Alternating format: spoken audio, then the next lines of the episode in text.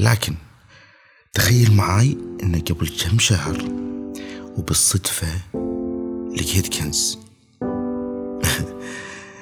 أدري بتقولون ماكو كنوز بالزمن وين قاعدين. بس خلنا أضرب لك هذا المثال. سمعت بودكاست من إنتاج قناة ثمانية لهم أجمل تحية من قلب يعني. آه، يوم من الأيام كانوا مقابلين شخص. ذكر اسم كتاب. الكتاب هذا ولأول مرة بحياتي خلاني أقرأ. اسم الكتاب هو حي بن يقظان خلنا أقول لك شنو صار. قريت. ومن هني كانت بداية الرحلة والأفكار. كتاب ورا كتاب ورا كتاب ورا كتاب. بعد صفحة صفحة وفكرة ورا فكرة ورا فكرة. أنا انصدمت من كمية الأفكار والحكم والمواعظ والمشاكل والحلول وقصص التاريخ والتكرار المستمر للبدايات والنهايات. هذا البودكاست يتكلم عن بيورلي على آه، نشر الثقافة العربية اللي فقدناها منذ فترة طويلة. من تقديم وإعداد شخص حاب يختصر عليكم وقت الندم والحسافة على الأفكار والمواضيع اللي لو عرفتها بتغير لكم تخيل وايد أمور في حياتكم. في بودكاست سمارت بالعربي بقدر المستطاع بتكلم عن نشر آه، الثقافة بين الناس وحب الاطلاع عليها. وبس ترى ما عندي أي شيء ثاني. إيش معنى اخترت هذا الاسم سمارت بالعربي؟ لو نتخيل أن اللغة العربية لغة انطوت صفحتها. مهضومة حقها بالآونة الأخيرة حيل. رغم شنو؟ رغم أنها اللغة مرنة لغة بحرها واسع من المعاني والتعابير اللي فيها.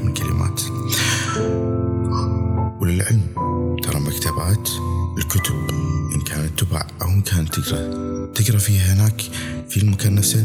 ترى متروسة. وعندنا كتاب جدا جميلين. أقلامهم جدا سحر. بالأجمع ما أخصص أنا الكويت أنا أخصص بالعرب بشكل عام. يعني آه كلامه بالكويتي العامي تقدر تقول أو باللغة العربية العامية لكن باللهجة الكويتية. ويهمنا إحنا أن نبحث ونطلع ونتعلم.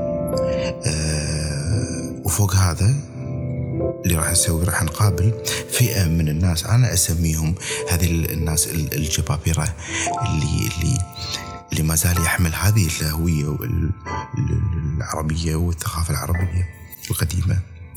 بس المقصد إنه مو قاعد اهمش اللغات الثانية بالعكس حب الاستطلاع للثقافات الأخرى هي بحد ذاتها تكفي. لكن شوي ناخذ اعتزاز ثقافتنا العربية. مبدئيا أنا مقتنع إن ما أبي أتكلم عن نفسي. واوعدكم أنكم ما راح تسمعون شيء عني عقب هذه المقدمة. لكن بنفس الوقت يمكن من حقكم كمستمعين تعرفون نبذة عني قبل لا نسكر الموضوع هذا اللي هو المقدمة. وبتكلم عن هويتي وشخصيتي ومنو أنا. لأن أتوقع ما حد وده يسمع آه، من شخص ما يعرف عنا شيء. معكم عزيز عيسى. أنا سافرت للدراسة واشتغلت بعد ذلك وغيرت مجال وظيفتي أكثر من مرة. مواقف هي اللي تعلم البشر. لكن تخيل معاي أن قبل كم شهر وبالصدفة لقيت كنز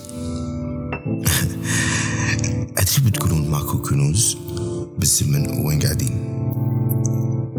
بس خلنا أضرب لك هذا المثال. سمعت بودكاست من إنتاج قناة ثمانية لهم أجمل تحية من قلب يعني. آه، يوم من الأيام كانوا مقابلين شخص آه، ذكر اسم كتاب. الكتاب هذا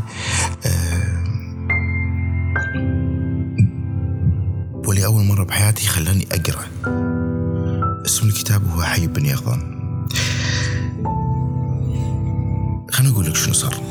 قريت. ومن هني كانت بداية الرحلة والأفكار. كتاب ورا كتاب ورا كتاب ورا كتاب. بعد صفحة وصفحة وفكرة ورا فكرة ورا فكرة. أنا انصدمت من كمية الأفكار والحكم والمواعظ والمشاكل والحلول قصص التاريخ والتكرار المستمر للبدايات والنهايات. ومو بس كذي. تخيل معي والخطوط المتوازية والمتقاطعة اللي تمشي في حياتي وحياتكم وحياة الناس جميعا. وبعد عرفت وايد أمور وقضايا وأفكار مهمة. كان زين لو عارفها من زمان. وندمت على وقت طاف وما كنت أدري عن هذه السوالف كلها. عشان هالشي في سمارت عربي كل حلقة راح نتكلم عن موضوع معين نتعرف عليه نشوف وين كان وين صار وين راح يصير آه ونزيد على ذلك بنقابل ضيوف بنتعرف عليهم بنسمع منهم أو يمكن نصحح معلومات إحنا كنا معتقدين أنها صحيحة أو معلومات عن هؤلاء الناس ويتم تصحيحها.